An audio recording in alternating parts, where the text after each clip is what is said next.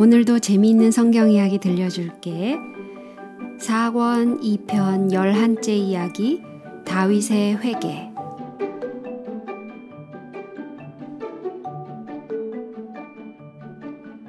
그동안 다윗은 자기에게 아무 잘못도 없는 것처럼 생각하면서 지내려고 애를 썼어요. 그는 이렇게 혼잣말로 중얼거렸어요. 우리 아는 결국 전쟁하다가 죽었는데 뭐 다른 사람이 불쌍한 과부와 결혼했어도 문제될 것이 없었을 테니까. 뭐, 나도 괜찮겠지. 아무튼 아무도 그 사실을 모르니까 걱정할 것 없어. 요압이 의심할지 모르지만 아무 증거가 없거든. 그러나 다윗은 양심이 괴로워서 견딜 수가 없었어요. 밤낮으로 마음이 편치 못했어요. 그런데 어느 날 선지자 나단이 찾아와서 이런 엉뚱한 이야기를 하는 것이 아니겠어요? 한 성에 두 사람이 있는데 하나는 부하고 하나는 가난하니 그 부한 자는 양과 소가 심히 많으나 가난한 자는 아무것도 없고 자기가 사서 기르는 작은 암양 새끼 하나뿐이라. 그 암양 새끼는 저와 저의 자식과 함께 있어 자라며 있는데 어떤 행인이 그 부자에게 오매 부자가 자기의 양과 소를 아껴 자기에게 온 행인을 위하여 잡지 아니하고 가난한 사람의 양 새끼를 빼앗아다가 자기에게 온 사람을 위하여 잡았나이다. 그 이야기를 듣던 다윗은 매우 노했어요.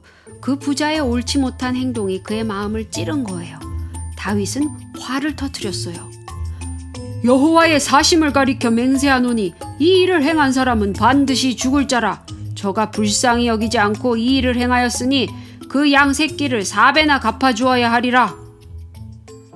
갑자기 선지자는 손으로 왕을 가리키면서 외쳤어요. 당신이 바로 그 사람이요. 다윗은 얼굴빛이 하얗게 질렸어요. 이렇게 비밀이 탄로되다니. 나단은 계속해서 말했어요.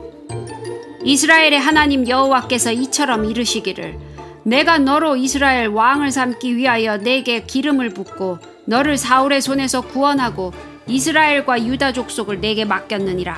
만일 그것이 부족하였을 것 같으면 내가 내게 이것저것을 더 주었으리라. 그런데 어찌하여 내가 여호와의 말씀을 업신여기고 나보기에 악을 행하였느뇨? 내가 칼로 햇사람 우리아를 죽이되 암몬 자손의 칼로 죽이고 그 철을 빼앗아 내 철을 삼았도다. 하나님께서 이렇게 샅샅이 아시다니, 그 끔찍한 일을 모두 아시다니, 이제 무슨 벌이 그에게 내릴까요? 나단은 계속했어요. 여호와께서 또 이처럼 이르시기를 내가 내 집에 재화를 일으키고 내가 내 처들을 가져 내 눈앞에서 다른 사람에게 주리라. 너는 몰래 행하였으나 나는 이스라엘 무리 앞에서 대낮에 일을 행하리라 하셨나이다. 다윗은 눈앞이 캄캄해졌어요. 그는 괴로움이 가득 차서 부르짖었어요. 내가 여호와께 죄를 범하였노라. 그 순간 갑자기 다윗은 자기가 행한 일이 얼마나 더럽고 무서운 죄라는 것을 깨달았어요. 그는 무릎을 꿇고 눈물을 쏟으며 부르짖었어요. 하나님이여, 주의 인자를 쫓아 나를 긍휼히 여기시며 주의 많은 자비를 쫓아 내 죄과를 도말하소서. 나의 죄악을 말갛게 씻기시며 나의 죄를 깨끗이 제하소서. 대저 나는 내 죄과를 아오니 내 죄가 항상 내 앞에 있나이다. 내가 주께만 범죄하여 주의 목전에 악을 행하였사오니 웃을초로 나를 정결케 하소서. 내가 정하리이다. 나를 씻기소서. 내가 눈보다 희리이다. 주의 얼굴을 내 죄에서 돌이키시고 내 모든 죄악을 지워 주소서. 하나님이여 내 속에 정한 마음을 창조하시고 내 안에 정직한 영을 새롭게 하소서. 나를 주 앞에서 쫓아내지 마시며 주의 성령을 내게서 거두지 마소서. 주의 구원의 즐거움을 내게 회복시키시고 자원하는 심령을 주사 나를 붙드소서. 하나님의 구하시는 제사는 상한 심령이라 하나님이여 상하고 통해하는 심령을 주께서 멸시치 아니하시리이다. 하나님께서는 다윗의 기도를 들으셨어요. 그의 죄가 비록 크고도 무서웠지만 하나님께서는 그를 용서하셨어요. 그분께서는 나단을 통하여 그 자리에서 용서를 베푸셨어요. 여호와께서도 당신의 죄를 사하셨나이다. 당신이 죽지 아니하리라. 죄를 뉘우치고 돌아서는 사람에게 베푸시는 하나님의 사랑과 자비는 얼마나 크신가요? 우리들이 얼마나 나쁜 일을 했든지 간에 진정으로 그것을 뉘우치고 돌이켜 그분께 그 죄를 다 털어놓으면 하나님께서는 그 죄를 말끔히 씻어주시며 용서하실 거예요. 하나님의 놀라운 약속이 여기 있어요. 만일 우리가 우리 죄를 자백하면 저는 미쁘시고 의로우사 우리 죄를 사하시며 모든 불의에서 우리를 깨끗게 하실 것이요. 요한일서 1장 9절. 비록 다윗이 용서를 받기는 했지만 자기가 저지른 무서운 죄의 결과는 어찌할 도리가 없었어요. 그의 죄는 그의 생애를 바꾸어 버렸어요.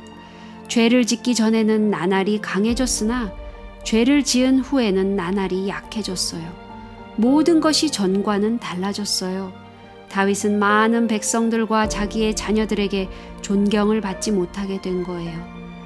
그는 그들이 나쁜 일을 하는 것을 뻔히 보고도 야단을 칠 수가 없었어요. 왜냐하면 그들이 당신도 그랬잖아요 하고 말한다면 그는 꿀먹은 벙어리가 될 수밖에 없었거든요. 죄가 정말 무서운 거예요. 죄는 사람을 약하게 만들어요. 사람을 갈등 속에 빠뜨려요. 죄와 접촉하는 것은 무엇이든지 못 쓰고 망가지게 돼요. 그것은 삶의 기쁨과 아름다움을 모두 빼앗아가 버려요. 부러진 날개를 가진 새가 결코 다시 높이 날 수 없다는 것은 당연한 일이 아니겠어요?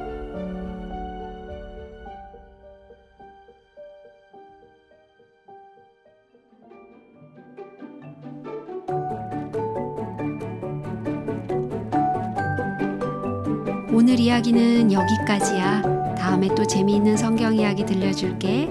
안녕.